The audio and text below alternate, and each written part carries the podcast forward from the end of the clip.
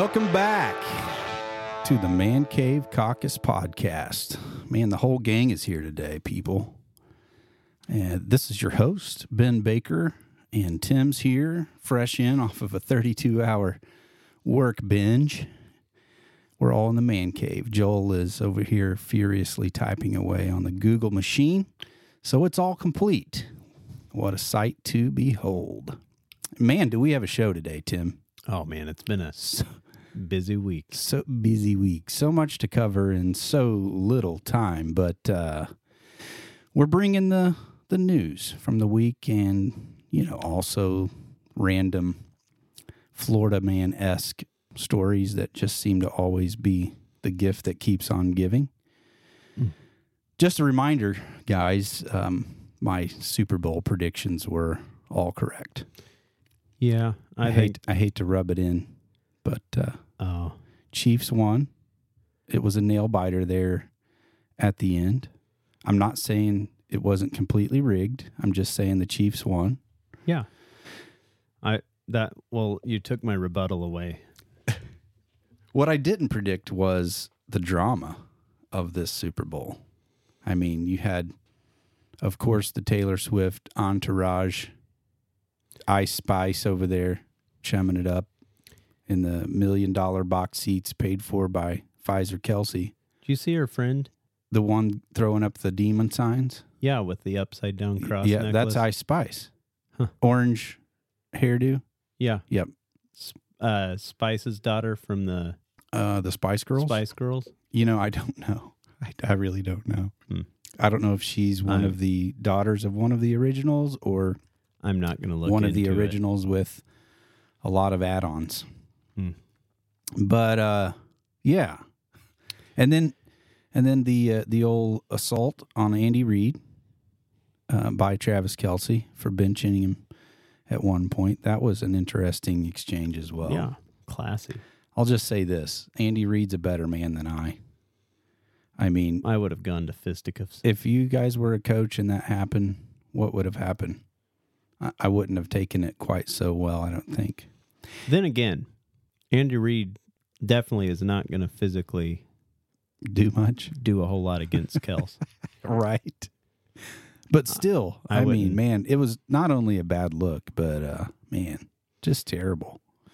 Maybe he'll put some Visine in his Kool Aid. Yeah. So you just wanted to bring that up. He might be passive aggressive like me.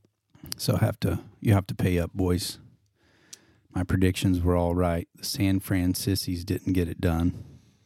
I don't bet. Although the the Brock Purdy guy, I think is is pretty legit.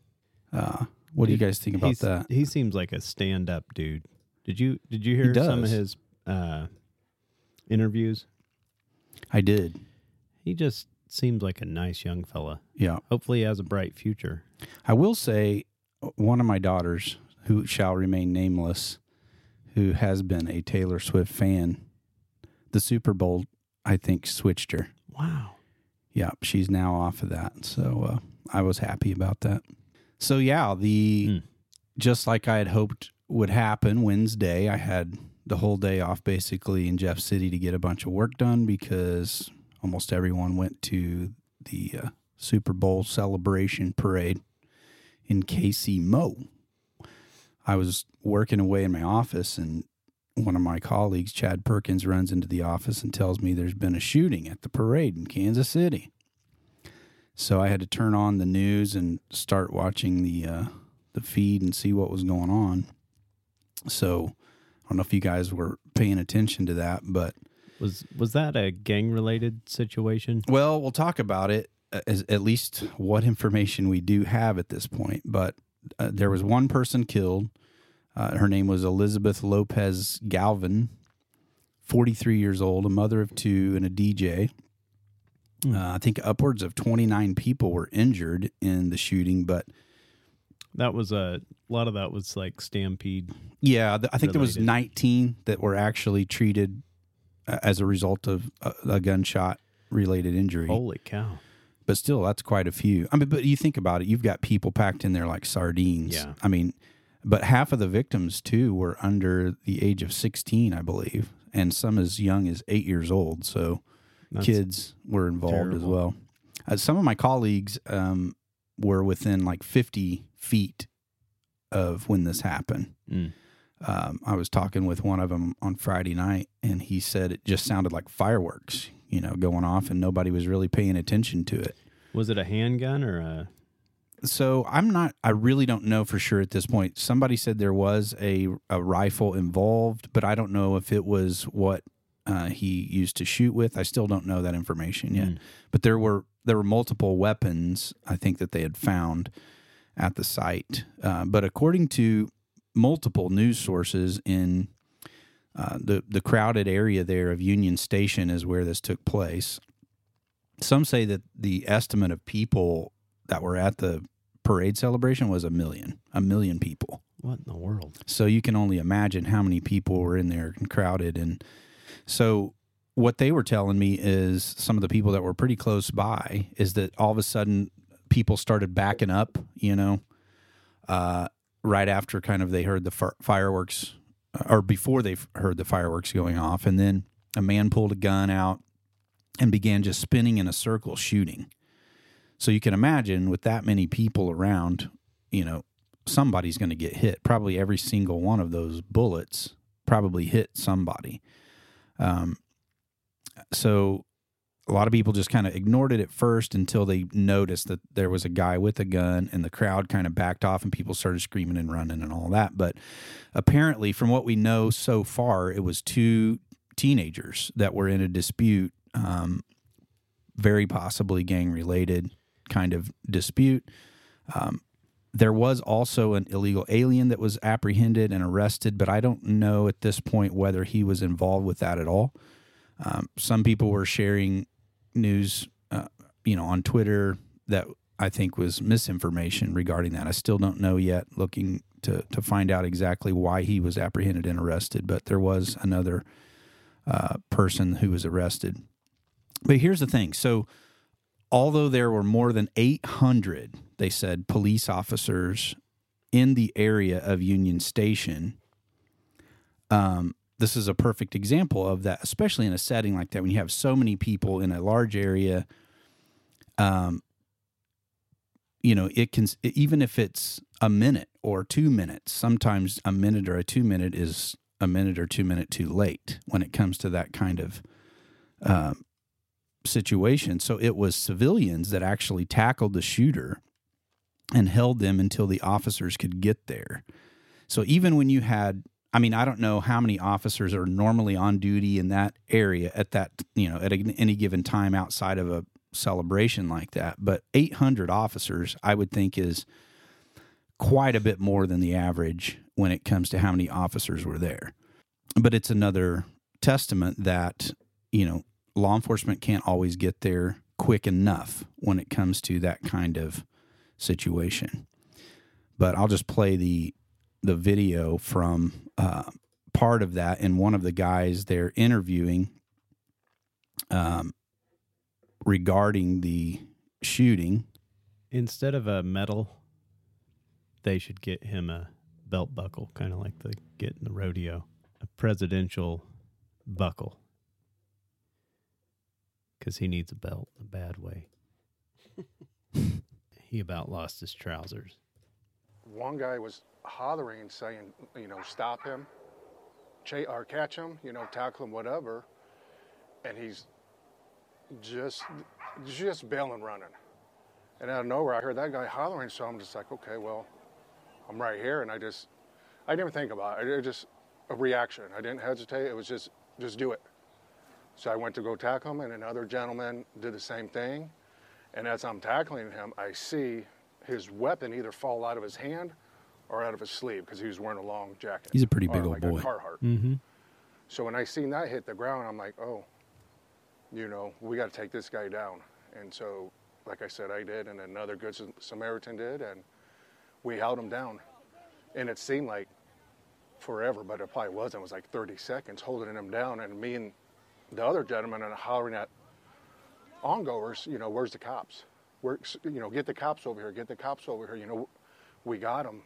So he's just kind of telling the story of how he saw what was taking place and and reacted and uh, was able to tackle the guy and it's Pretty awesome.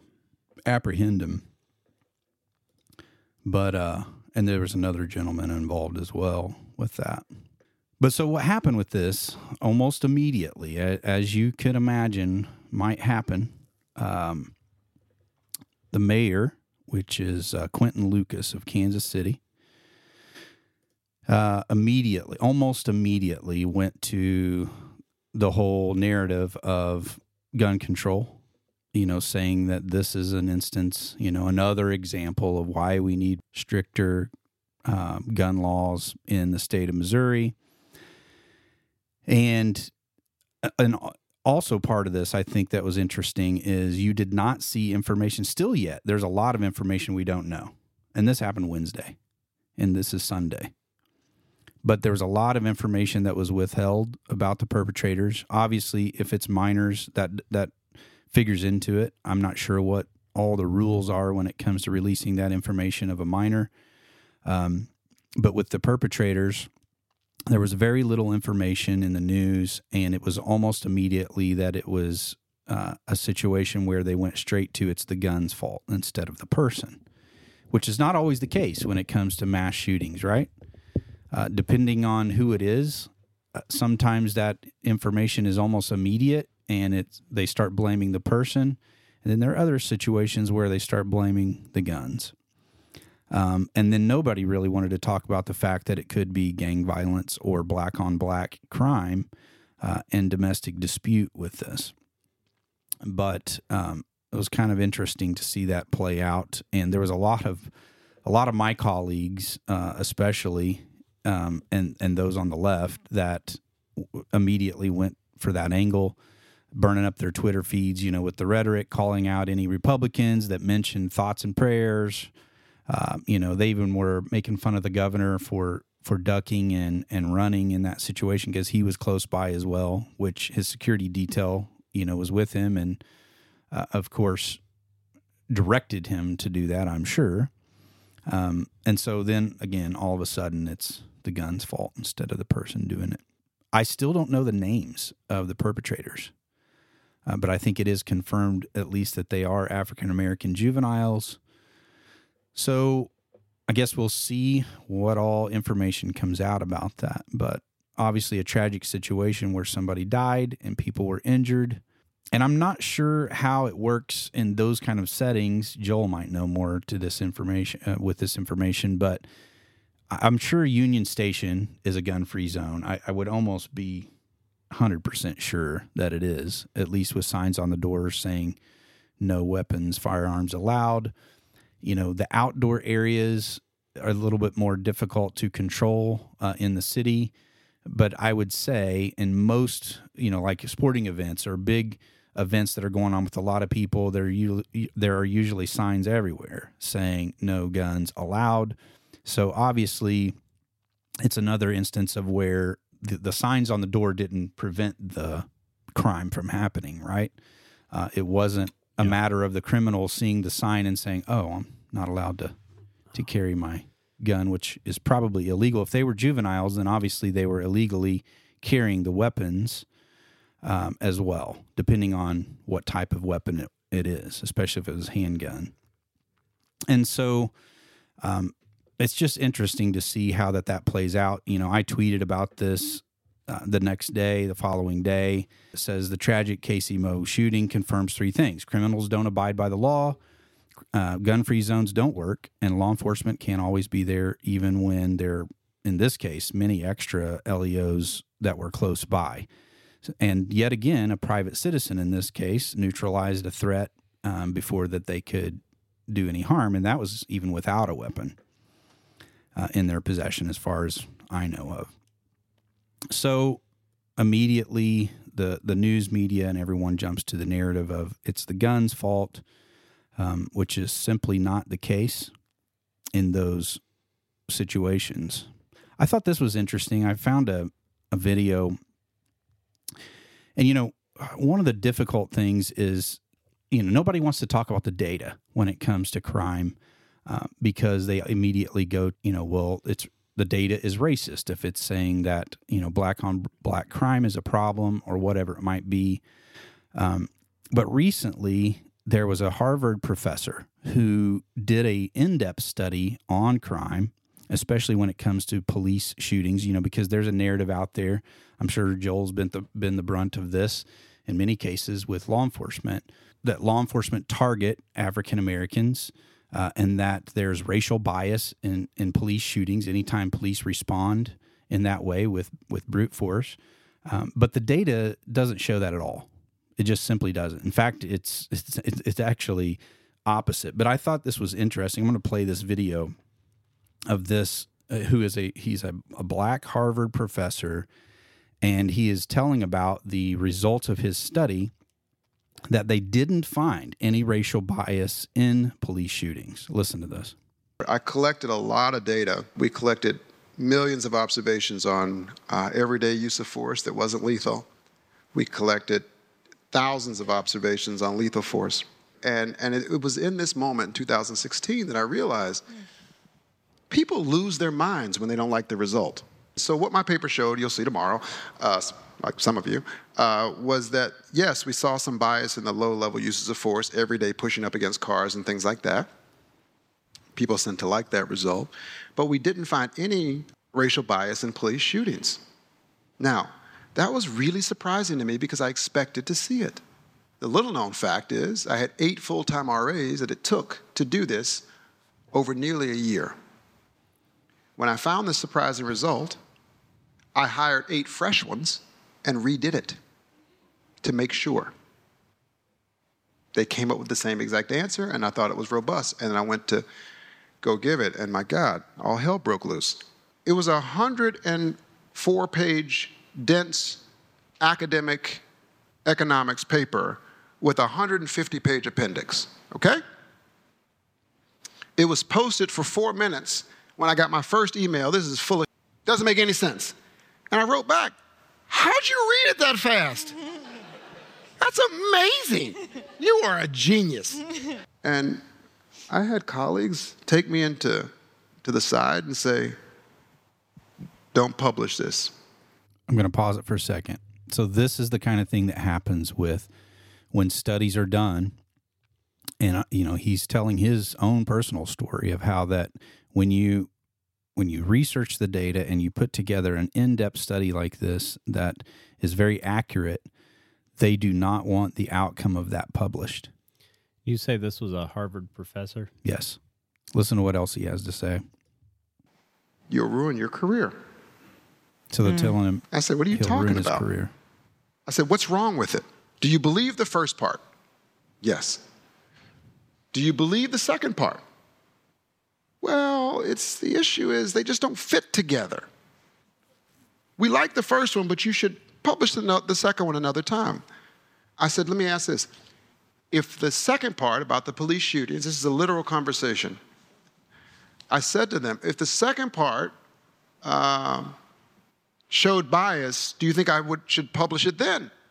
And they said, yeah, then it would make sense. And I said, I guarantee you I'll publish it. We'll see what happens. So it was, it was you know, I, I lived under, under um, police protection for about 30 or 40 days. I had a seven day old daughter at the time. I remember going and shopping for because you know when you have a newborn, you think you have enough diapers, you don't. So I, I was going to the grocery store to get diapers with an armed guard. It was crazy. It was really truly crazy. So, because of producing a report that is accurate, that shows a result that they don't like, then not only did they not want him to publish it, but it became dangerous for him to even be in public. A Harvard professor, simply because he did the due diligence of trying to look at unbiased data and see what the outcome might be. That's uh, that's pretty incredible. It reminds me a lot of uh, kind of what you know Jordan Peterson dealt with with just saying, telling the truth. The truth. Yep. And it looks like this guy's going on a little adventure of his own. Well, I applaud him for doing it. For Um, sure. That's that's not an easy thing. It's not. I'll tell you from my own experience when you when you start going down that road of trying to say, look, let's let's look at the truth of this matter and what the real outcomes are. If it doesn't fit the narrative that they want out there, uh, you become public enemy number one, and they will stop at nothing to try to shame you in the media, try to make you look like the problem, make you look like an extremist or whatever it might be uh, simply for trying to uncover the truth. But um, nevertheless, um, but you know, it's the adventure of a lifetime. Dr. Peterson here with us on the podcast today. Oh man, You need to do that more often. you know, my voice is a little squeaky. There was another shooting last Sunday as well. Did you did you read about this? In Joel Osteen's Yes, uh, Lakewood Church. I was about forty minutes from there this weekend. Really? or, or last weekend too. So this was an interesting uh, turn of events as well. Um, so this is in Dallas, right? His church is in Dallas, Thought it was Houston. or is it Houston? Houston. Yeah, it's because it's the the old. Yeah. Is it Houston Astros? Astro. No, the Astrodome. The old. Oh yeah, yeah, yeah. I think it is. The uh, Oilers Stadium has Okay. been sitting vacant for the last. So this is from AP News.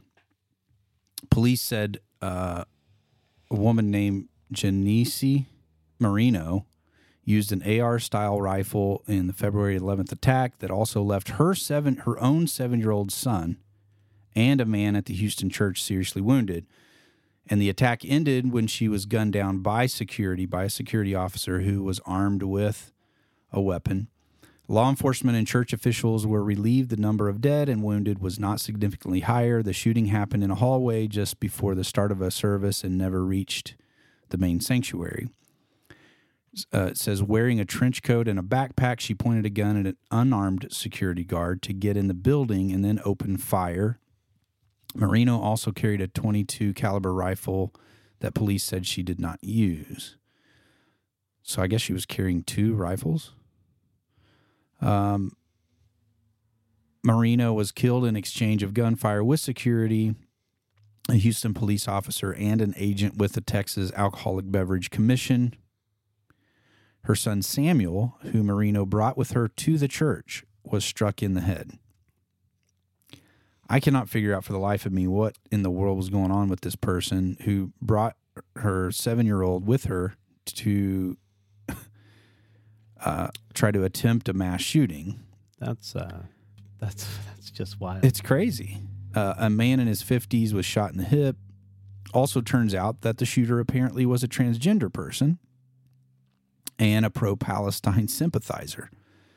Um, when they searched the, the home, uh, they found anti Semitic writings by her. Uh, Houston Police Commander Chris Hassig said the rifle had a Palestine sticker on the buttstock, and Hassig noted Marino's former in laws are Jewish. I mean, this story is, is wild. is. It's wild. Like uh, of all the places to go shoot up, if you're a Palestinian sympathizer, it's like you know, there's Is Osteen Jewish? He Joel, find he that does out. kind of give off a little bit of the uh why can I never think of Soros vibes? Hassig destri- uh, described Marino as a, I'm still reading from this article, as a lone wolf No, who, I know. who did not act as a part of a larger group. He also said Marino sometimes used both male and female aliases, but investigators had determined through interviews and past police reports that she identified as a female. So he noted that there was a dispute between Marino and her ex-husband's family. So that I guess there was some dispute between her and her family. Um, the father-in-law, his name is Wally Carranza. Marino's former mother-in-law, I'm sorry, mother-in-law, said in a court filing from Marino's 2022 divorce that Marino threatened people with guns and was careless with how they were stored. That included keeping an unlocked gun in her son's diaper bag and, and threatening to shoot her ex husband while her, their son slept in the back seat of their car. She, she'd been doing S- so bring your kid to work day for a while. It sounds like. Crazy stuff. Mm. Is she biologically a man? I think biologically female. If she is the mother of the child, I, I'm going to go out on a limb. I mean, I'm going to do the hot take that she's a woman. yeah, She because I, I still believe only a woman can be a mother well, biologically, have a child. I'm. I mean, I'm not gonna. I don't know if it matters what we believe. I just haven't seen anything to prove any otherwise. when it comes to facts that are in fact Facts. facts. That are facts are pretty inconvenient. Reports also say that Joel Osteen maintained his perfect smile through it all and is still having his best life now. Well, Okay. I'm pretty sure I, that made, is I a made that part up. I'm pretty sure that is a plastic smile. Did you ever? I was passing the. Uh, have you ever seen a ba- the base of a wind um, turbine on a semi? Oh, yeah. Uh huh. They're like sixty foot long. Right after the uh, no, I think they're seventy. When they're hauling them down the road. yeah, it, they look like a giant water heater. And it, right after the uh, hurricane in Houston, I was up in Minnesota working and passed one of those, and I was like, "That's the biggest water heater I've ever seen." And I, I did a. I did a uh, real, um, I don't, and I said, "Would you look at that, Joel Osteen's water heater?" Because they Well, were he was the one that you remember the story where they found the piles of cash in inside the wall. walls. yeah, six hundred thousand dollars in the walls of the church. Yeah. Just randomly. Rainy day money. That's that's that. Uh, When the plumber went to fix the what's the Bible say about the storehouse? toilet on the wall. Yeah. Can you imagine that guy? Well, yeah, those toilet, those walls are. He's like, man, got a bonus. The uh those walls. So in a on the bolt-on toilets, you have to do a double wall, yeah. and so they're a foot. You can actually drop down in those. Perfect so it place would be to the stash your perfect place cash. to put some cash. If you were It's a cache, just pilfering. a cache. Of If you were a cash. pilfering pastor, that'd be a good place for it. man, he. I mean, he doesn't have to pay taxes, does he? Well, a pastor still has Yeah, to pay on their- taxes on his On their salary, salary. but yeah, church doesn't pay Yeah. taxes on the income that they take in from giving. What about what is what is it considered when you're sending him fifty dollars to uh, put you on his list? Is that Is that the? It's probably to the church. I doubt it's. I don't know. I think in Do a they lot, request I think if that cash? was if it was if it was our local churches, I think that might be the case. But with Joel, It's an operation. I can only imagine. So, So- Joel, did you fin- figure out if he had a? Oh yeah, Joel has both Christian and Jewish background. in his Okay, so maybe, His mother was Dutch Jewish. I'm just saying so maybe there was a connection there with the that uh, is the slightest. ant- anti-Semitic uh, rhetoric and I putting mean- it in action. So Is that other information I saw on this, Libs of TikTok said the uh, the shooter was a migrant from El Salvador, had a long criminal history dating back to 2005, also a Bernie Sanders supporter. That's like the third mass shooter that was a Bernie Bernie bro. You know, he has a way of radicalizing people. Uh, Well, Bernie. I, I think I think the uh, socialist the socialist agenda kind of reaches out to the uh, it does, doesn't least it? of these. It does. I will say. He has a type. Yeah. Well, his His typical supporter definitely has a type. no, that's So yeah, uh, that was the So so the only person who died in that was, the, shooter. Yeah. Yeah, and her son was injured. I think shot in the head, but last I heard anyway. The maternal instinct must Okay. go when you uh, decide you're going to be a. I'm not man. sure. I'm just not sure. I, I don't know how to wrap my mind around. Obviously, I think there had to be some mental illness involved. You're gonna you're gonna go out on that also, an underlying uh, character you might find uh, with Bernie Bros. Yeah. They're not all bad.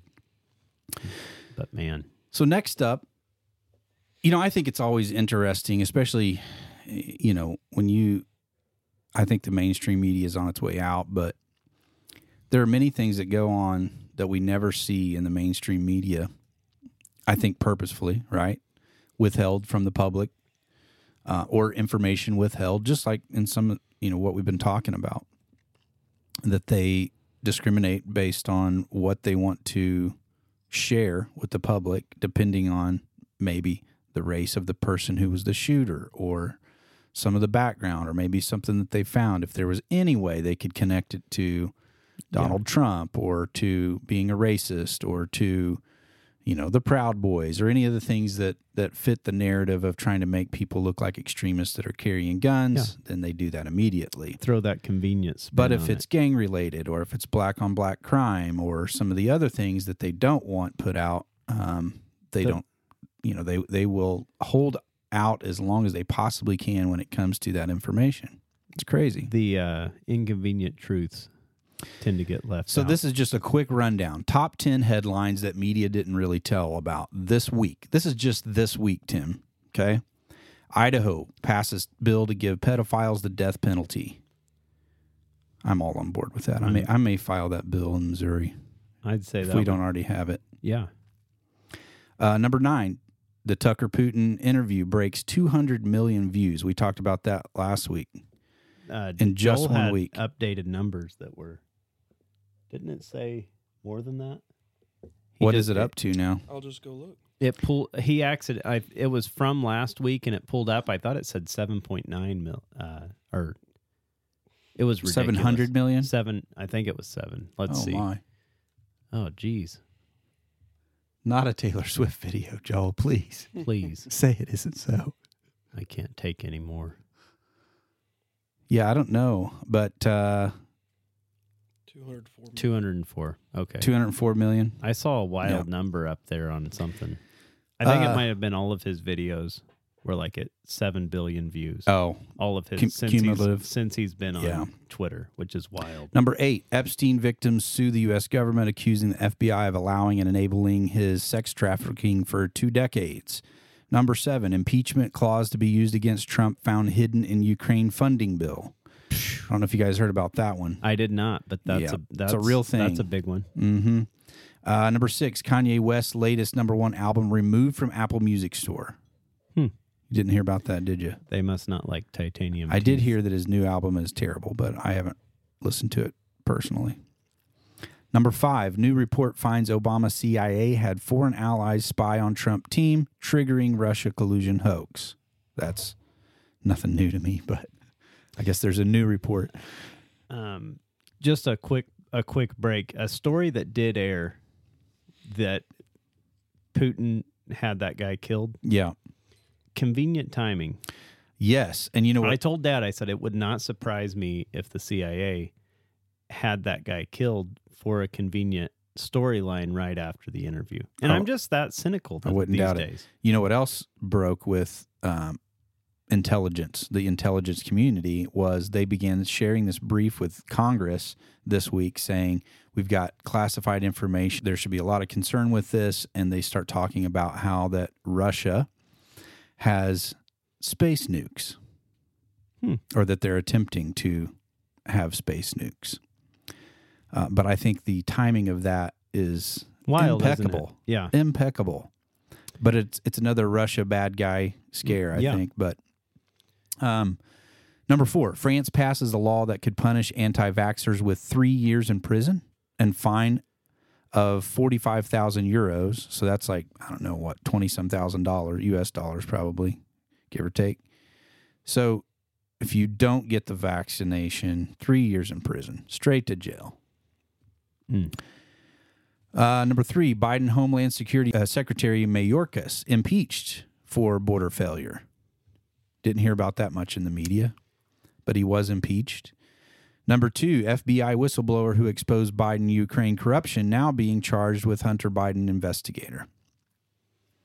And number one, Biden refuses cognitive test. First president in history to do so. is is Biden's incompetence a national security threat? I think it is. I would say so. So, how many of those did you see in the mainstream media this week? I don't remember seeing very many at all. Hey, Ben, that's closer to 50,000. Our fact checker, 45,000 euro, Really? is closer to 50,000. Okay, I went the wrong direction. Yeah. So, what's the exchange rate then? Dollar eight. Oh, it used to be like twice. It used to be like one euro was worth almost two United States dollars, but I guess because of our inflation, that has changed. Yeah, Yeah, getting- yeah. There's the number. So, wow, That's that's that's uh, a hefty that's fine. concerning. I wonder if it is is that on top of the 3 years? Dude, France is a joke. Yep. I, I love what's going on over there. So there fifty grand if you don't, and and prison time with the farmers. three years. Mm. Next story. Uh, speaking of money, Trump is ordered to pay three hundred and fifty-five million dollars. That that was they were so busy with that that they missed the last 10 things that you talked about. That's for sure. Because this did get a lot of coverage, didn't it? It got plenty. So fr- on Friday, Donald Trump was found liable uh, for supposedly intentionally committing large-scale business fraud. I was I was boycotting my phone this week and I got a fax about it. You got a fax. It's like those They were getting it out there. extended car warranty. yeah. Yeah. I'm sorry, sir. You're in the Amazon jungle, but uh, Seven more your car, your extended warranty has expired. And also, Donald car- Trump was found liable. That car was repoed 10 years ago. So, alongside former top executives of his family real estate empire, personally hit with a $355 million penalty. I'm reading from, uh, I think it's New York Times, and barred from heading any New York business for you- three years. How do they do that? I was I was hearing this over and It's over and over and over, but how do they do that when you already have business like a lot of business in New York? I guess you just hand it off to somebody else for three years. Well, they also got um, Junior for four four million. Yeah, Trump Jr. So So, a, a ridiculous ruling from the Manhattan judge, Arthur Engoron, who has been in the news a lot lately, and he's just loving every minute of it and does does this go smile. this goes right into effect even though they're appealing, right? That Well, I mean, that's the ruling for now. Um, I- I'm not sure what the timeline is on payment or any of that, um, but I'm sure they're appealing. And I'm sure in the end, this guy's probably going to be in prison. This With judge, Fani? with along with Fani, we'll which we'll talk about. But I mean, this is so they're saying that this is literally all of Donald Trump's cash. You know, I mean, a billionaire, a lot of their assets are uh, not liquid when it comes Right. to, you know, how much their net worth might be. But literally, they're saying this is so. I, maybe they just put a number and found out, you know, how much cash he had and said, "All right, here's, them out." here's what we got for you for a ruling." Well, I, Um, that's uh, you got to think they also got him for was it 80, 80 million on the uh, Yeah, the rape case. the rape case? Yeah. I can't remember what that number was. It was may have been one twenty. No, I think they were going after ten. We should let Joel 80. find out so that we have the facts. Um, what was that lady's name? I can't remember. It's not worth remembering. Um, but I mean, think about it. Trump is a major, and, and his legacy as a developer in New York City is legendary, Yeah, and was He was to- loved by all he used to be until he the e- coolest ran for president. in New York. Everybody loved Donald Trump until then. But this is a 92 page decision in this court case, and Engoron found State Attorney General Letitia James sweeping case against Trump against his sons. Oh, so it's Eric and Don Jr. that were named in this suit. Isn't? Oh, Eric. Oh. Eric's not the kid. That's It uh, is the the little the little boy. No, that's no, Barron. that's Barron. Yeah, He's not little by any stretch either. He's No, like eight foot tall. he's like probably sixteen now, isn't he? Yeah, somewhere around in there. Fifteen or sixteen. But uh, also, some of the Trump organization executives were also named Allen Weissenberg, Weisselberg and Jeffrey McConney. Um, And so Engoron says that they broke multiple state laws by fraudulently ballooning Trump's net worth by billions in business deals for years to obtain better terms. He found all of them civilly liable for falsifying business records and conspiring to do so, issuing false financial statements and conspiring to do so, and conspiring to commit insurance fraud. So, yeah, the justice system is absolute disaster in New York City, obviously. So, what do you think? You think this is going to turn? Is is this going to recruit business for New York City, or is it going to is it going to turn them away? The Jean Carroll one there. Jean I- Carroll, that was her name. Eighty-three point three million. 83. I- Okay. 80. Hey, So you add that to the three fifty-five he's he's up He's a almost to little over his head right half now. A, in cash. half a bill. Crazy stuff. Mm. Let's see what he says about it, um, because he's got a lot to say, as you can imagine. I I caught a couple hours of the Michigan. So he refuses to back down. He's, you know, calling out the corruption of Arthur Engoron and saying that New York is going to go bust probably with business as a result of this But I- kind of climate when it comes to the legal system. So here's what Donald Trump is saying. But I also knew we have a corrupt judge. He's not a respected man. And again, I said before, he's been overturned on this case by the appellate division four times already. It's a record. Nobody's ever been overturned on one case four times. And I think very importantly, and I think ultimately the most important, we've employed tens of thousands of people in New York, and we paid taxes like few other people have ever paid in New York, and they don't care about that. They, it's, a, it's a state that's going bust. It's a state that's going bust because everybody's leaving. And it's all headed up by Biden, who's destroying our country. So this is Russia, this is China, this is what you've been reading about all your lives, and it's happening right here in our country. Thank you very much. We will stop it. We will make America great again. You have my word. Thank you very much. He had a great one-liner in that, um, like a mic drop moment. He said in in the Michigan um, Yeah, I'm- speech. I'm going to play that one here in a second. Was it the uh, if politicians are getting rich? I can't remember how he said that. Oh, it was good. I don't know if it's the one I'm going to play, but so this is Trump in Michigan at a rally. Here's what he says. All you see is bitterness and revenge to Judge and Gore and just find me $355 million for doing everything right. 355 And these repulsive abuses of power are not just uh, an attack on me, they're really an attack on you and all Americans. It's a disgusting, it's a disgusting thing. He's right. A disgusting abuse of power. So here's uh, the New York Attorney General, New York State Attorney General Letitia James, and her response to the ruling. Today, justice has been served. Today, we prove that no one is above the law. No matter how rich, powerful, or politically connected you are, everyone must play by the same rules. We have a responsibility to protect the integrity of the marketplace. And for years, Donald Trump engaged in deceptive business practices and tremendous fraud. Donald Trump falsely, knowingly, inflated his net worth by billions of dollars to unjustly enrich himself, his family, and to cheat the system. Donald Trump may have authored the art of the deal, but he perfected the art of the steal. She'd been, she had definitely rehearsed that a few times in the mirror. Uh, she's been waiting for that one, you could tell for sure. Hmm. So just imagine, man, what he is dealing with with these people simply because they hate the thought of him being in power again.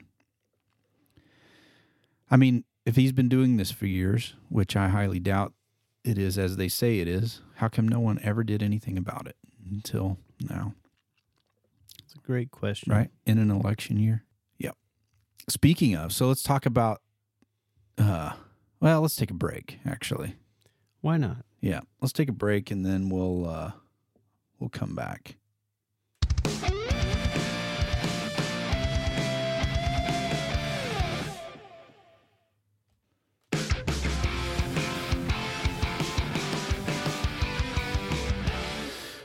And we're back from the break. So next up, Tim, Fani. Hmm. Fani Willis on the stand this week, and uh, in the investigation of her misdealings with taxpayer funds. And I'm telling you, this has been a cringy, cringy at best to watch but I it's also one of those things that like you just you just can't look away either at the same time.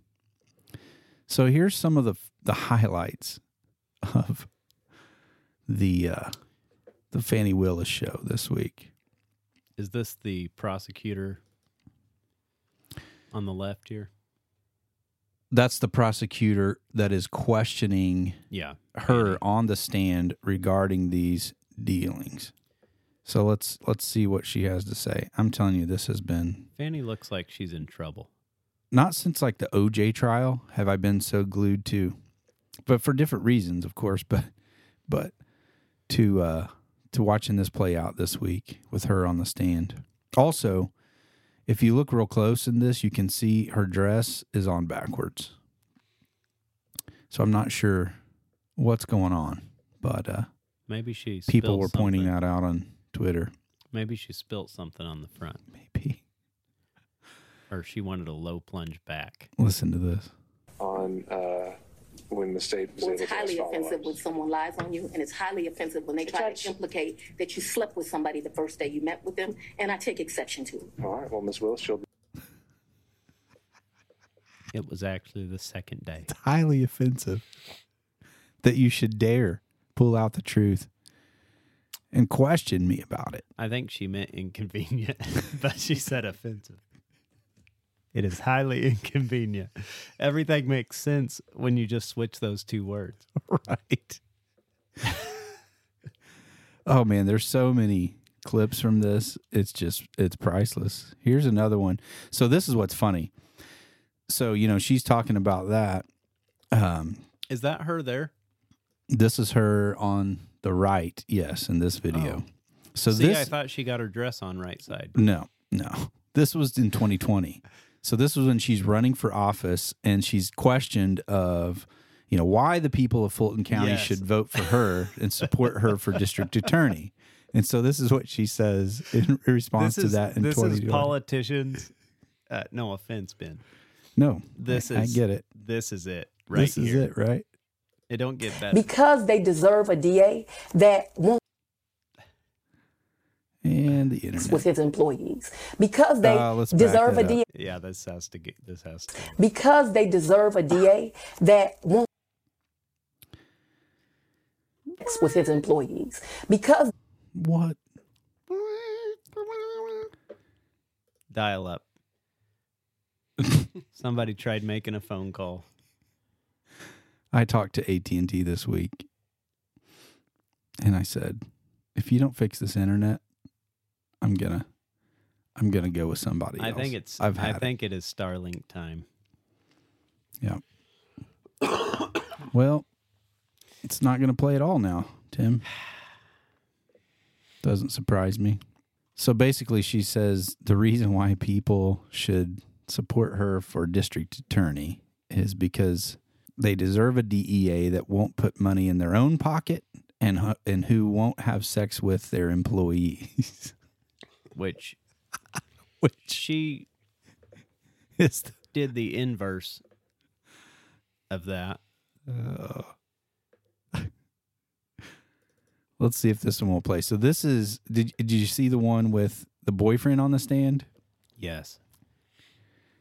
Um so the this video is I think the pot called the kettle black the, on the that. prosecutor is saying, you know, so to be clear, you don't know where the money came from. He's asking, or she's asking, of Fani, when you you know wh- where this money came from that you gave to Mr. Wade, which is the boyfriend, for the cruise. So listen to this one. but I always have cash at the house. That has been, I don't know, all my life.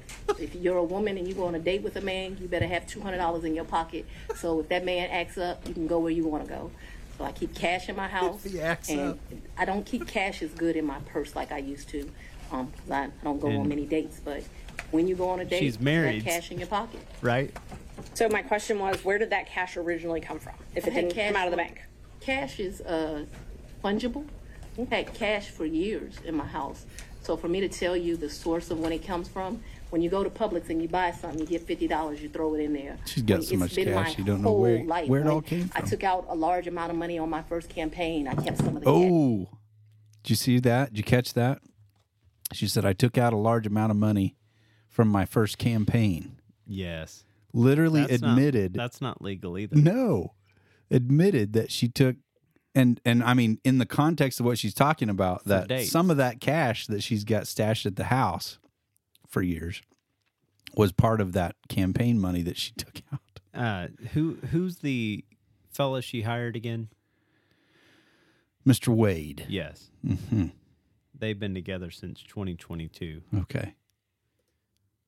like to tell you I just have cash in my house. I don't have as much today as I would normally have, but I'm building you- back up now. So you just put money back. in. It's a very good practice. I would advise it to Had to all hire women. some So you can't identify when you came into this cash or where the cash came from. I didn't say I couldn't identify it. No, nobody gives me anything. I am sure that the source of the money is always the work, sweat, and tears of me. what you asked me for is when did the money go in there? What I am trying to tell you is, so I got divorced in 2005 from my husband. And and No, no, no, no. It's important. You said where did the money come from, and I need to tell you where the money came from. she obviously hasn't been on the witness stand too often. She just when they're like, "That's good enough," she's like, "No, no, I'm going to keep talking. You need to know more. It was actually You need to know more." it was actually So that's uh, misappropriated.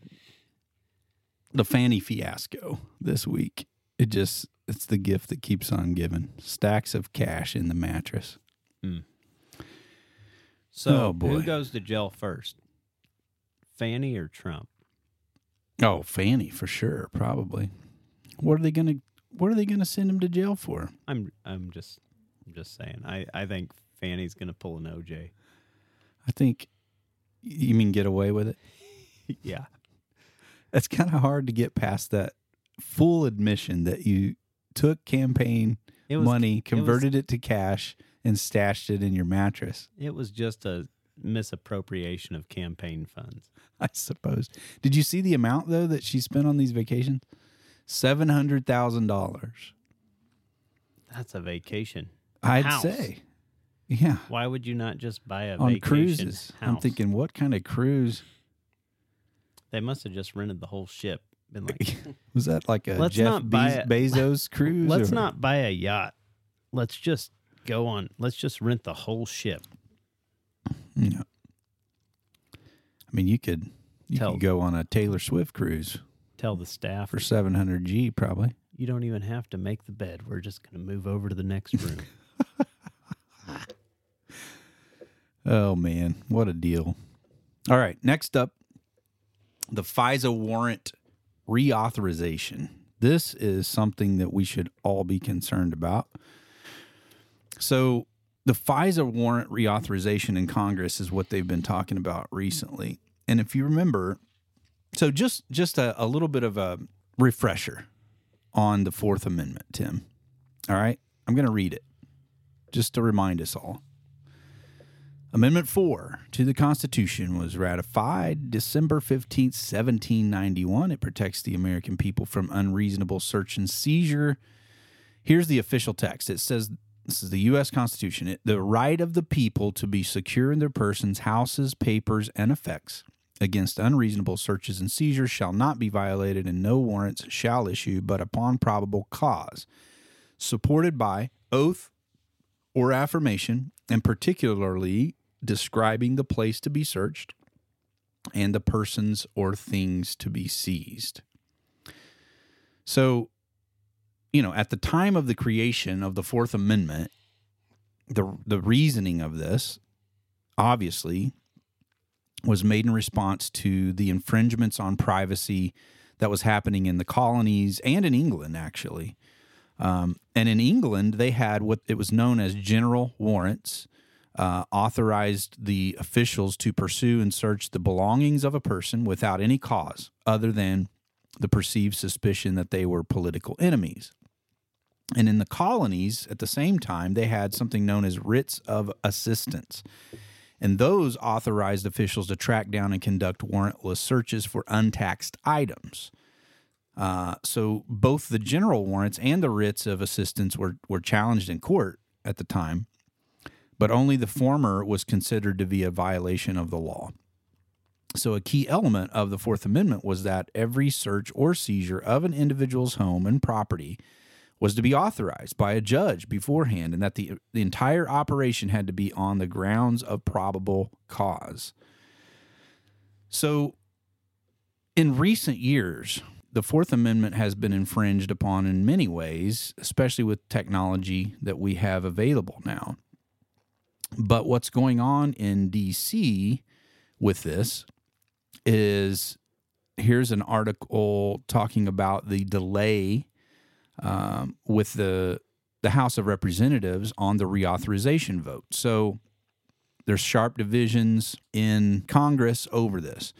So this says the House on Wednesday shelved plans to hold floor votes this week on a bill to reauthorize a powerful surveillance authority and sharp amid sharp divisions over how far Congress should go in providing privacy protections. The move came shortly after a House Rules Committee meeting on the bill to renew Section 702 of the Foreign Intelligence Surveillance Act, which revealed there was no clear agreement on a rule to allow floor consideration of amendments.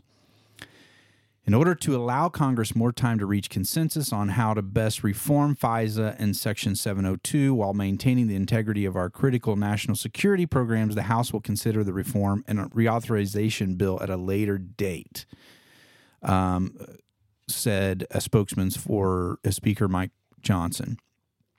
So, this is an issue that has been at the forefront of a lot of conversations over the past few years. Um, and I had a conversation. Actually, I was with Congressman Eric Burlison on Friday night, and he was talking about this issue uh, when we had dinner, and how he is extremely concerned about the abuse of FISA and how it it needs to be reformed. So basically, they're wanting to just bring this up and reauthorize what's currently there um, and what is available for the CIA or the FBI or um, the deep state to be able to spy on American citizens.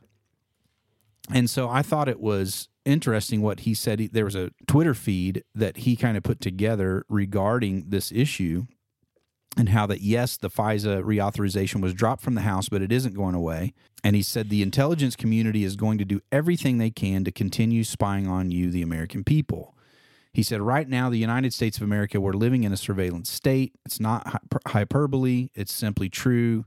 And it's because we allowed it to happen. You know how it is. Let no yeah. crisis go to waste, right? And with 9 11, and since then, with the Patriot Act, and then uh, the use of FISA or the abuse of FISA. But he goes on to say, he said, We all joke about it, but when someone makes an unapproved comment that might offend the regime, we instinctively glance over it at our phone or our computer. We've done that. Or there's that moment when you receive a targeted ad for a product you casually mentioned in a conversation. That's happened. Uh, but the reality is, it's not just tech companies trying to sell you crappy Chinese products. The U.S. government has been spying on and collecting data on American citizens for years.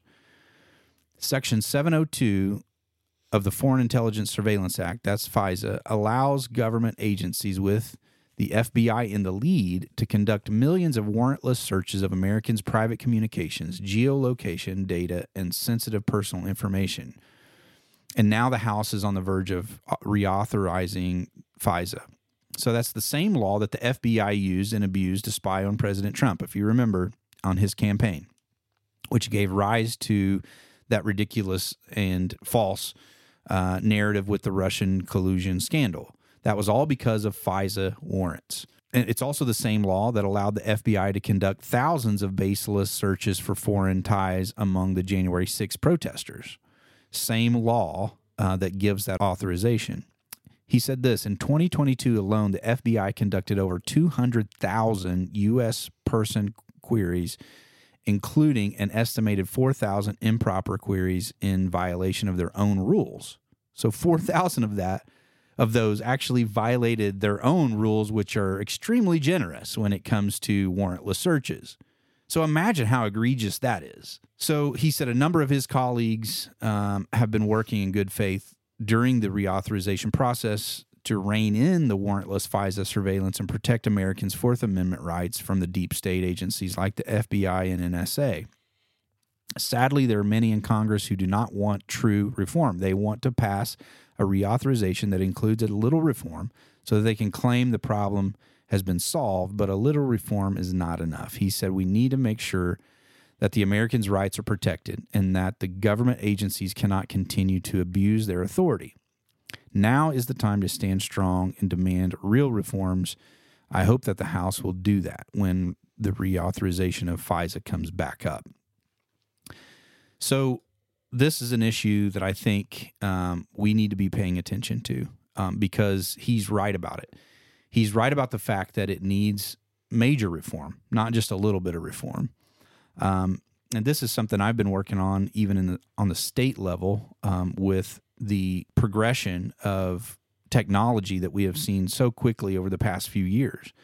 Uh, geofence warrants and keyword search warrants, which were used with the January 6th to go after people um, in that instance, uh, and and many others as well. There are lawsuits over this across the country right now. Uh, people that were spied on without any um, real authority to do that. And so this is something I think is going to continue to be a conversation and continue to be an issue that we try to address uh, nationally and on on the state level in Missouri. And it's a delicate balance because it is a tool that law enforcement can use to catch bad guys, and we don't want to prevent that. But there has to be the right balance between a tool to be able to be used and protecting our Fourth Amendment rights. Joel, you've done this before. You, as I understand it, you've uh, served warrants. This is something you do on the regular with the sheriff's department, right? Right. I I um type warrants and serve warrants. I've never done a geofence warrant or a keyword search warrant. But warrants, you know, a regular warrant is something that you can't just there. There has to be certain criteria that you meet. Um, you you have to get authorization from that from a judge at some point, right? Right. Saying yes, there's enough probable cause and uh, evidence, at least to this point, to to to search for further evidence. Um, and those are all checks and balances in that that process. Right. Um, and that's the way it should be done.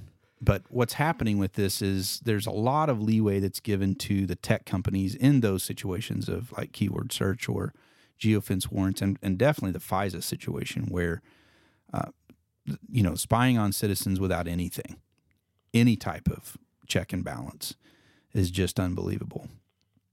So, what happens like when, um, you know, if you serve a warrant and there is evidence enough to proceed in that investigation, in most cases, you have to go back for another warrant to get more authorization or, you know, uh, more details. I mean, what does that look like? Uh, I had a situation this week where uh, a, a place was burglarized. We had a suspect. We went and uh, talked to the suspect, and he get granted us consent to look through his things. Um, and then the next day, when we got the video, we got we got some surveillance video, and I saw in on the uh, the consent search an item, the, the item of clothing that the person was wearing, and at that point we wrote a warrant and went back. Is that kind of what you're Yeah. so getting at? So when you throughout an investigation, it's a process. There there could be multiple warrants, right? That you Right. go after depending on the depth of that search and investigation. And every single one of those is a narrowing down of that investigation pointing toward, you know, finally finding who exactly is the criminal in that situation. And that's the way that, you know, it, it should be when it comes to warrants and making sure that there's authorization for that, that there's cause for that. You know, so like what you said, the gentleman gave consent. That's one thing. If if uh, the police show up and they say, "Is it okay if I search your house?" and if I give my consent, then that's on me, right? But FISA is basically like saying, "Well, we have consent from all the American people already to go after anything we want to go after and spy on them," which is obviously, I think, a breach of the Fourth Amendment and our rights. So I think this is going to be a big fight in Congress to try to get some reform on that. But I do applaud Congressman Burlison for seeing the problem and realizing, and and the others uh, that are standing with him uh, to to try to reform that rather than just you know pass it Well, again as is. And with that, I think it's a it's even a bigger concern because it is the FBI who is so politicized and who Yes. I, I think they are picking and choosing who they're going after. Um, But no question, yeah. on well, obviously, but it's but based on political biases when it gets really scary because it's you know How drumming things up is already a problem. Yeah. pardon my ignorance, but how is uh, FISA legal in the first place? Does that stem from like some Patriot Act legislation? I'm not sure the genesis of the FISA warrants. Well, it's, it's clearly outside of was- the Fourth Amendment. It was probably Clearly. written into a uh, five thousand page bill. Well, it, so it was. You could look it up. It's the um, Foreign Intelligence Surveillance Act. So it's Section 702. So I'm not sure when that was originally initiated. I'm assuming it's after 9 11 and maybe along with the Patriot Act, but Two thousand eight. okay. Yep. Man, it's handy having So under Obama, right? That would have been yeah.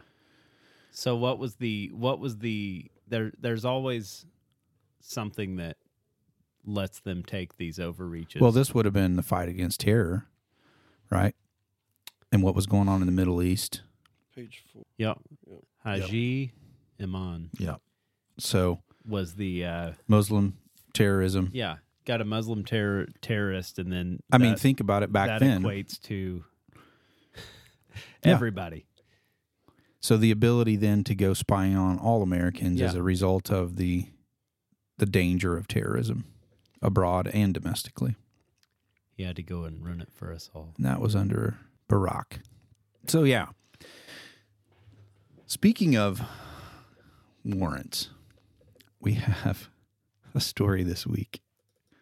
So Joel, whenever you uh, go serve a warrant, or whether you're on a um, a call and you have to arrest somebody, right? And you got to put them back in the the back of the the patrol car, right? Right. So let's think through that before we play this video and talk about this story. So you put somebody in the back of the patrol car. Is there any? I mean, what all do you go through when you're doing that? Do you search the person before you put them in the car? Uh, yes. Okay, obviously, right? Every, every time, by policy. Every time. So, so you know, before you put them in the car, they probably don't have a gun on their person unless it's in a very deep cavity that Sure. maybe you didn't search. Because I, I would say that's not a standard procedure on every. Correct. I feel bad for So- this guy. So, so okay. So you search them, you put them in cuffs, right? You don't just put them in there without cuffs Correct. in the back of the car, right? if they're under arrest. If they're under arrest, they're cuffed. Yep. Okay, so they're cuffed. You've searched them. They're in the back of the car. Is there is there always a uh, divider like between the back seat and the front seat, or No. Um, so, like on a, on one of our patrol cars, there's going to be a divider. Uh, when I first started, I worked for Diamond PD, and we had a car with no divider. So in that case, we just put them up front with us. Mm. okay? So most of the time, though, if you're arresting someone, put them in the car. There's going to be a divider.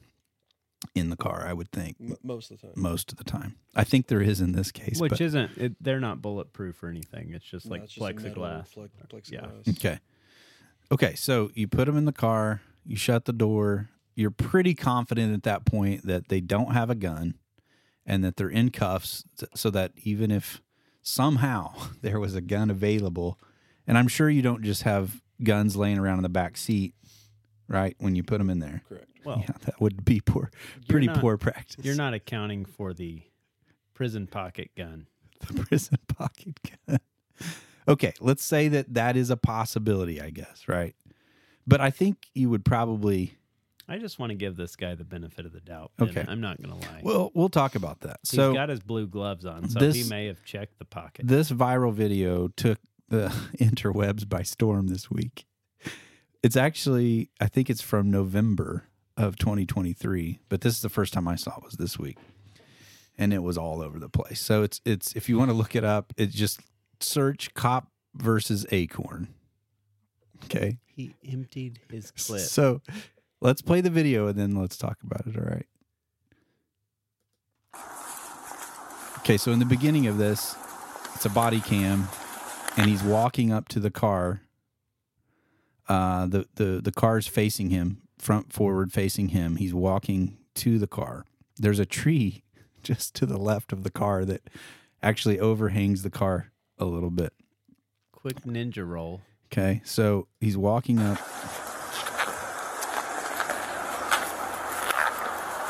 Another ninja roll. So did you hear the little pop?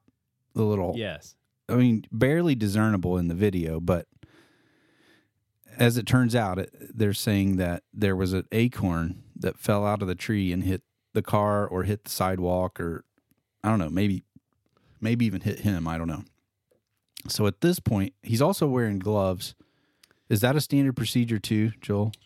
Uh, yeah. When you're doing Could the search. could have been doing any anything. He could have probably searching the guy's car or something. Okay. So yeah, he's wearing like uh, blue uh, latex gloves. And at this point, whenever the acorn drops, Shots fired! Shots fired! Shots fired! Shots fired!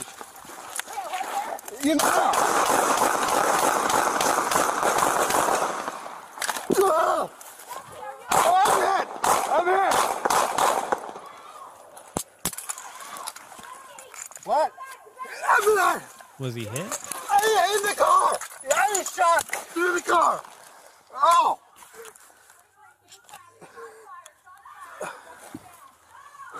people screaming in the background. Shots fired. He emptied his entire magazine there. Dropped it and put another one in. Or clip, sorry. It's not a clip. It's a magazine. Tim. Is it? I, I'm, I'm good. I feel weird, but I'm good.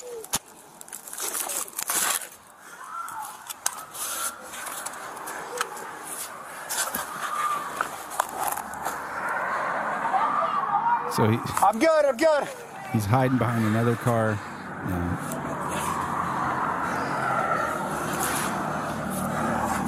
What is that? A uh, Sig 360 with the red dot? Just kidding.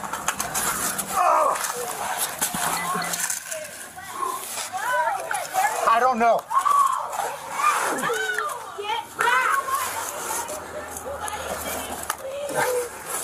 I might have hit my vest.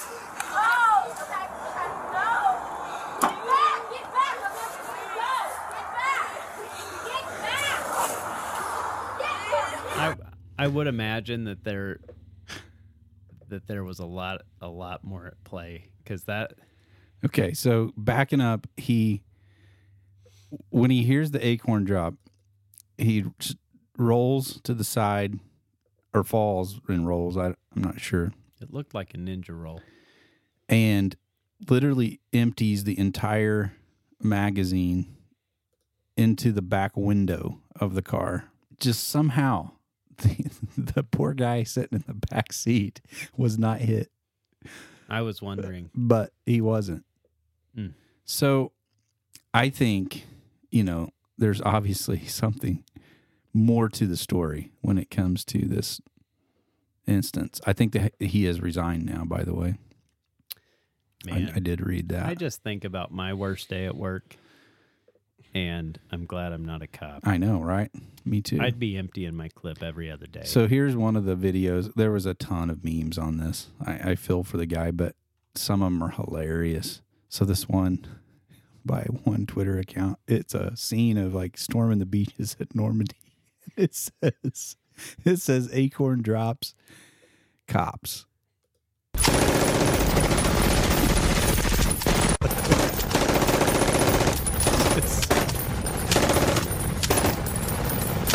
Unloading the machine gun right into the back of the car.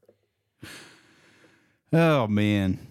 But I did do a little research on this and apparently the the cop who did this uh, was a former Green Beret who was deployed at least two times overseas.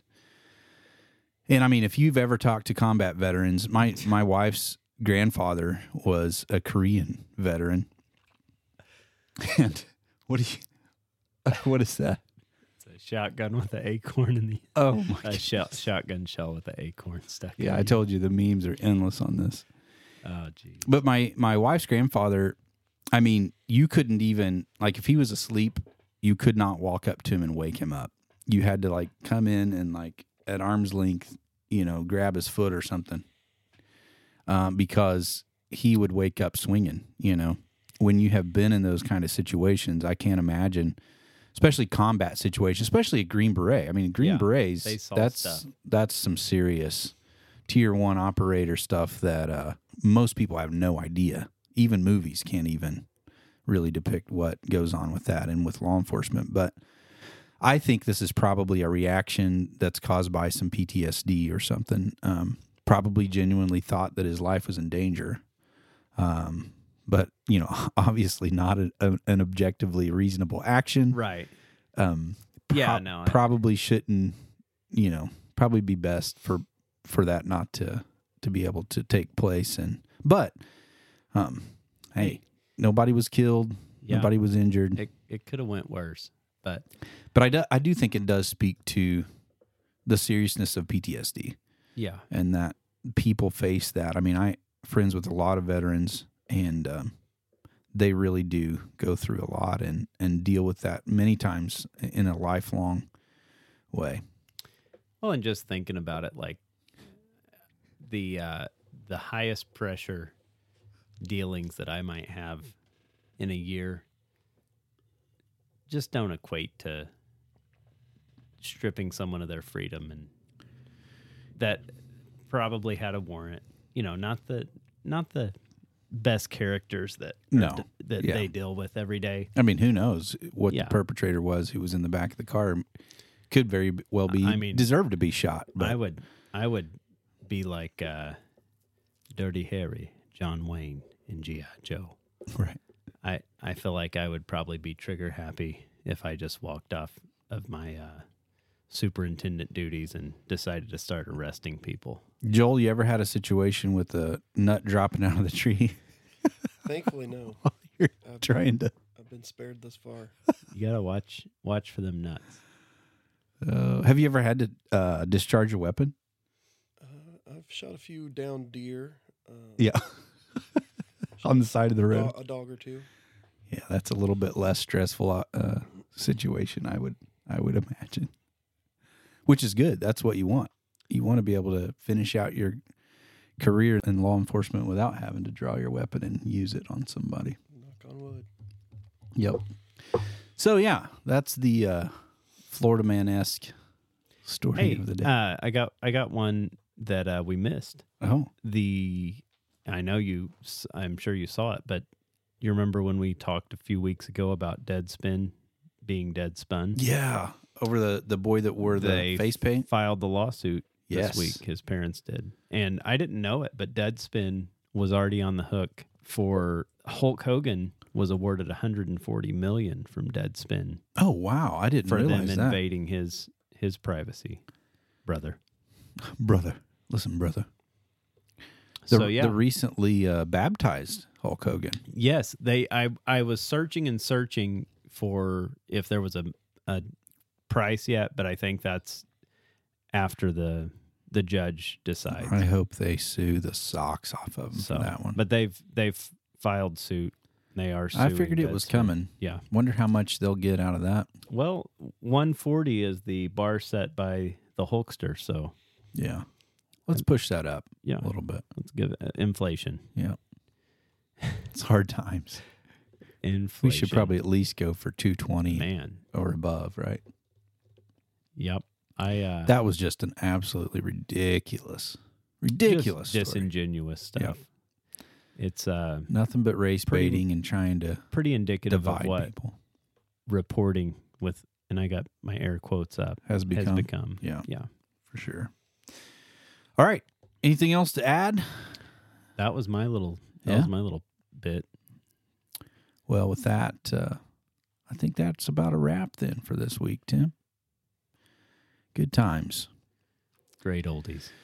So don't forget to uh, go over to Apple Podcasts, leave us a review, Spotify as well. The show continues to grow. Uh, I was looking at the analytics this week, Tim, and it's unbelievable the reach that we're getting and continuing to grow every month. I think we were at like 80% above the this last 30 days 80% above than we were the last 30 days. And it seems like it's continuing to do that every month. So I think the word's getting out. Uh, and you guys can help us with that as our listeners.